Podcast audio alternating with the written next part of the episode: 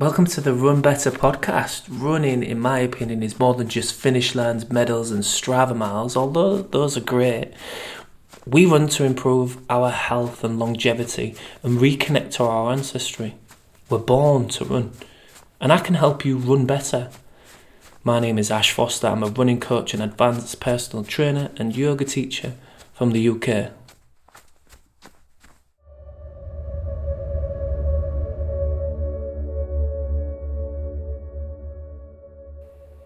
Hello, it's Ash, your personal podcasting running coach, and welcome to this episode of the Run Better podcast, where I try to help you run better, obviously, with some tools, tips, and techniques that you will be able to implement into your running that will help you run faster, run for longer, and run injury free.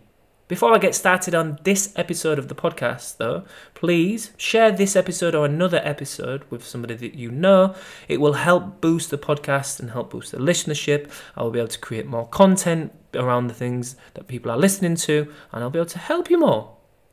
This episode is all about how to be a more sustainable runner. So, the future of the planet is heightened when you have children, as you may have have children too, so you may be aware that when you have children, you get that sense of something bigger than yourself and you're wanting to look out for them. Their welfare is much more important than your own welfare. So then you start to think more about being a good ancestor. I want to leave a healthy environment and a healthy earth for the future generations of my family, starting with my children and their children and their children's children this has always been on my mind as well because I have a I have a history of I've worked in vintage clothing from my teenage years, and I've worked in vintage clothing for pretty much 15 plus years, and I managed a vintage clothing wholesale company in the UK.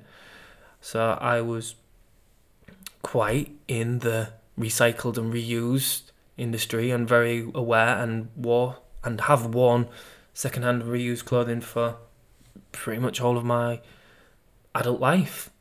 So I understand how we can be more sustainable. I understand how important it is to be more sustainable, and I understand how easy it is uh, to be more sustainable when it comes to fashion. I'm trying in other areas as well, as best as I can. So, fashion is one of the biggest contributors to waste and to global emissions manufacturing and export and import. Big fitness fashion brands, I like the big names, which I'm not going to mention, they encourage you and me to purchase more. They bring out new collections all the time, different seasons, different themes, different t-shirts, different leggings, new jackets, new trainers, etc. These are the new latest thing to get to encourage you to buy. And I have a few people that I follow on Instagram that are a little bit obscene in their purchasing behaviours, and it makes me almost vomit. I mean, actually, it doesn't, but that's quite dramatic, that wasn't it? But it does make me feel a little bit like ah, I just want to shake them and go, stop consuming. One person in particular buys a new pair of trainers pretty much once a month. That's totally unnecessary, totally unneeded and it's a little bit frustrating, in my opinion. That consumption, there is an issue going on there, and that consumption for me. So, how can we be more sustainable as a runner? And I put together a few little points that I think we can all bear in mind. Number one would be to do your research before buying from the brand that you're buying from. And when you start to dig a little deeper into some of these main fashion brands, the fitness fashion brands, you will see as we have done in, in previous years, about their manufacturing morals and ethics. They are not the most ethically conscious. Is that would that be the right term? So, what is the company doing in their manufacturing processes? Are they paying their people fairly? do they have good working standards, uh, working um, standards of hygiene and, and good um, hours and things like that? Are they a nice company to work for? Are they what are they doing in terms of the environment, the, the waste that they're creating, how are they offsetting their production. This for me is a really big thing, and I think it's something that we don't do enough is researching the brand. There's what's called now a B corporation. It's a little B with a, a circle around it, and that is an indication and it's a verif- verification of that they are a sustainable company. They have sustainable practices and they've been vetted and given this B Corporation based this B Corporation certificate based on their ability to make sure that they are sustainable. So it's very conscious decision to, to buy products with a, a B Corporation company. Number two would be to do your research on the product that you are purchasing. So, if you are continuously buying shoes and running, so if you're buying running trainers once a month, that is not a conscious and sustainable decision to make because you have you've only just bought a pair of trainers one month ago. There's no way that you've run them into the ground already, and then you oh you bought another pair another month later. So that's not great. It's not good for the planet. And it's just going to end up uh, in landfill if you eventually throw them away, or if you're a massive, massive hoarder, you might keep them in your cupboards. But do your research on the products to make sure that you are getting a lasting product. You can go on YouTube. You can. There's other review websites that can give you lots of information about the product that you're buying. Will this product last? Will it stand the test of time? Is it a good quality?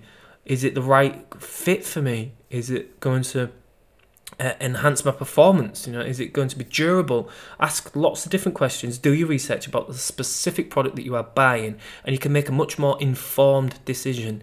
Making a much more informed decision is going to make you think, do I actually need it? And then if you do actually think that you need it, is it going to last me? Because that's going to give you give that product a much longer life, which again is a much more sustainable product because you're not going to keep buying, having to buy more and more. You're going to keep that product for a longer period of time.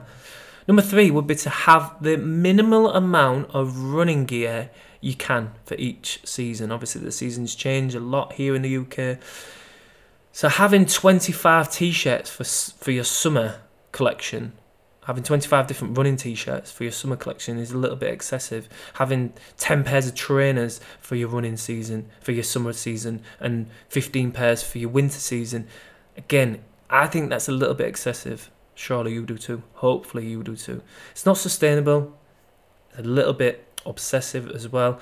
So try and be really minimal about it. It's good. It clears out all of your stuff as well if you do this as well. So having like a really thoughtful, refined, almost like capsule collection of uh, objects, of objects, of uh, items that you can mix and match, and then you know that you are in a much more you've got these products that are going to last a lot longer which uh, are going to be more sustainable and you feel better because you you're hoarding less less stuff you got less you know what that feeling is like when you have a good clear out of all your old clothes and all of your old stuff it feels good so keep it really minimal and minimalism is huge at the moment because it feels good. It feels good for our mind. I read a really good book a few years ago about stuff. It was called Stuff Stuffocation, and it was all about how stuff just kind of clogs up our thinking anyway. So more stuff in our physical uh, house, it's it creates that kind of stuffiness in the in the thinking as well. It kind of creates like a ugh. I need to be a bit more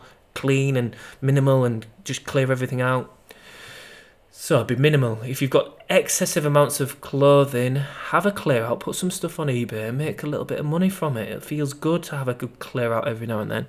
Number four, buy secondhand where possible. So reuse. So if you can, if you wear some running vests or if you wear some running t-shirts, have a look online, have a look on eBay again, have a look on Vinted, have a look at all these different apps that sell secondhand clothing and have a look For some second-hand options, you know that again it's a much more sustainable option because it's not being manufactured from you. It's not get, again getting repetitively refreshed every season. These capsules, you've bought it and it's already had life from another owner, and you're giving it a second life.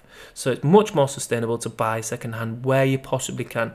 Buying second-hand trainers might not be an option. I understand that because obviously there's the wear and the tear, but buy things like shorts and t-shirts and running vests and leggings secondhand wherever you possibly can, or even buying them from outlets as a last last option. Buying them from end of line out, outlets before they go into uh, into the waste system. Number five would be this is a little bit of a kind of you think it's a bit gross but don't wash your clothing after every wear if it's not 100% necessary. So if you've gone out running in the shorts and t-shirt in a really cool day and you've done a short 4 or 5k run and you've not sweated and it was you know, it's a relatively easy paced run so there's no intensity, no sweating. Don't just then put that in the in the wash basket if them clothes have not had much sweat on and they've not they've not really been used, they've been used for a 25, 30 minute, 35 minute run, that that's it. And then you put them in the wash, use them again. So that is another way that we can be a little bit more sustainable is getting more uses out of them before you actually wash them again because washing creates heat creates you know you've got all the detergents that go into it that have been manufactured and then also the chemicals around that so if you can wash less and again that might not always be the option because you might have something that does need a wash. I totally get that. But every now and then, if there's something that you can use twice or th- even possibly three times, that's much better for the environment and for your energy bills to wash it less. So, those are five tips that you can use and implement to be a little bit more of a sustainable runner. So, how did you find some of those? Was that helpful? If you found this episode helpful, please share it with somebody. And like I mentioned, do appreciate any help that you can give this podcast. And I shall speak to you in the next episode. Thank you for listening.